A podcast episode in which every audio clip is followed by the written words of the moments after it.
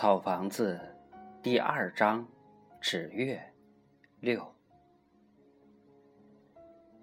刘一水跑回家换了衣服，快进中午时，就觉得浑身发冷，乌了的嘴唇直打颤。放学后，他勉强回到家中，就着凉生病了。刘一水的家长闹到了油麻地小学。闹到了桑乔家，这么一闹，就把事情闹大了。事情一闹大，事情也就好收拾了。到处都有桑乔的学生。桑乔赔了礼之后，联合了板仓小学，甚至联合了地方政府一起出面，将刘一水等几个字连同他们的家长一起找到。发出严重警告：假如日后再有一丝欺负纸月的行为，学校与地方政府都将对刘一水等人以及他们的家长进行老实不客气的处理。这天，桑乔对纸月说：“纸月，板仓那边已没有人再敢欺负你了。”你还是回那边读书吧。纸月低着头不吭声。你跟你外婆好好商量一下。纸月点点头，回教室去了。桑桑的母亲说：“就让他在这念书吧。”桑乔说：“这没问题，就怕把这孩子跑坏了身体。”那一天，纸月坐在课堂上，没有一点心思听课，目光空空的。第二天一早，纸月和外婆就出现在桑桑家门口。外婆对桑乔说：“他只想在油麻地读书，你就再收留他吧。”桑乔望着纸月：“你想好了？”纸月不说话。只是点点头，在一旁喂鸽子的桑桑就一直静静的听着。等外婆与纸月走后，他将他的鸽子全部轰上了天空。鸽子飞得高兴时，噼噼啪啪的拍打翅膀，仿佛满空里都响着一片清脆的掌声。一切一如往常，但不久，桑桑感觉到有几个孩子在用异样的目光看他，看纸月，并且他们越来越放肆了。比如上体育课，当他正好与纸月分在一个小组时，以朱小谷为首的那几个人就会莫名其妙的嗷嗷的直叫。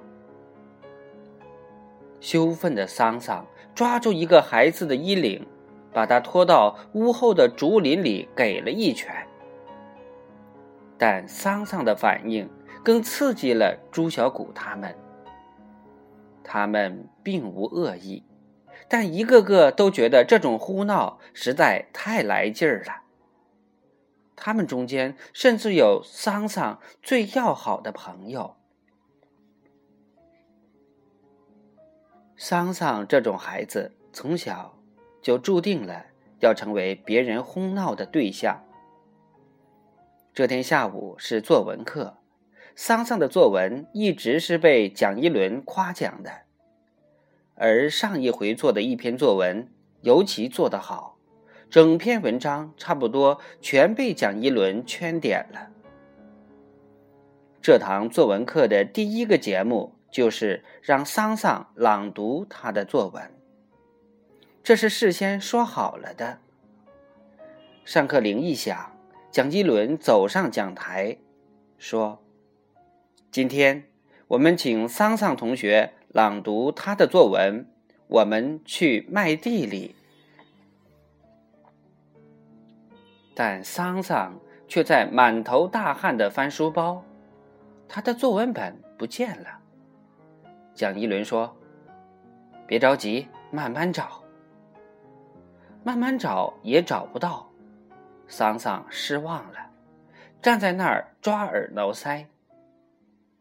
蒋一伦朝桑桑咂了一下嘴，问道：“谁看到桑桑的作文本了？”大家就立即去看自己的桌肚，翻自己的书包。不一会儿，就陆续有人说：“我这儿没有。”而当纸月将书包里的东西都取出来查看时，脸一下子红了。在他的作文本下压着桑桑的作文本。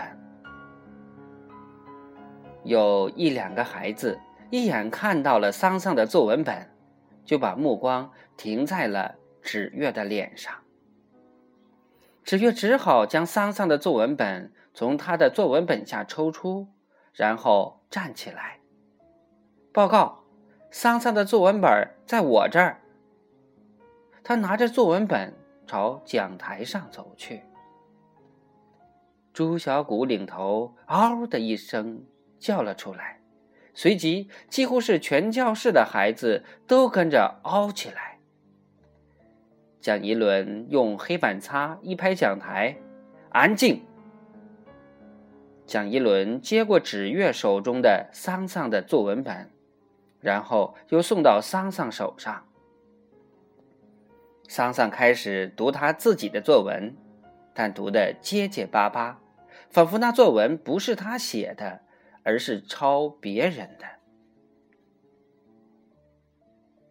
写的蛮好的一篇作文，经桑桑这么吭哧吭哧的一读，谁也觉不出好来，课堂秩序乱糟糟的。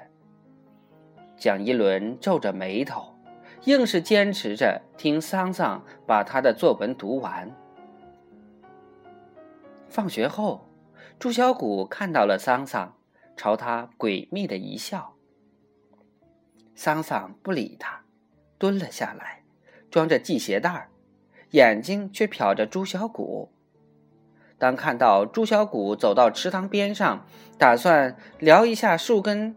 抓在手中玩时，他突然站起来冲了过去，双手一推，将朱小谷推了下去。这池塘刚出了藕，水倒是没有，但全是稀泥。朱小谷是一头栽下去的。等他将脑袋从烂泥里拔出来时，除了两只眼睛闪闪发亮，其余地方。都被烂泥护住了。他恼了，顺手抓了两把烂泥，爬了上来。桑桑没有逃跑，朱小谷跑过来，把两把烂泥都砸在了桑桑身上。桑桑放下书包，一纵身跳进烂泥塘，也抓了两把烂泥，就在池塘里，直接把烂泥砸到了。朱小谷身上，朱小谷抹了一脸的泥，也跳进烂泥塘里。孩子们闪在一边，无比兴奋地看着这场泥糊大战。纸月站在教室里，从门缝里悄悄向外看着。不一会儿功夫。桑桑与朱小谷身上就再也找不出一块干净地方了。老师们看着这两个泥猴，一边大声制止着，却又一边抑制不住的笑着。孩子们无所谓站在哪一边，只是不住的拍着巴掌。蒋一伦终于板下脸来：“桑桑、朱小谷，你们立即给我停住！”两个人没有什么力气了，勉强又互相扎了几把烂泥，就弯下腰去，在烂泥塘里到处找自己的鞋袜。孩子们就过来看，并指着烂泥塘里的某一个位置叫道：“在那边，在那边。”桑桑爬上来时，偶然朝教室里看了一眼，他看到了藏在门后的。纸月的眼睛。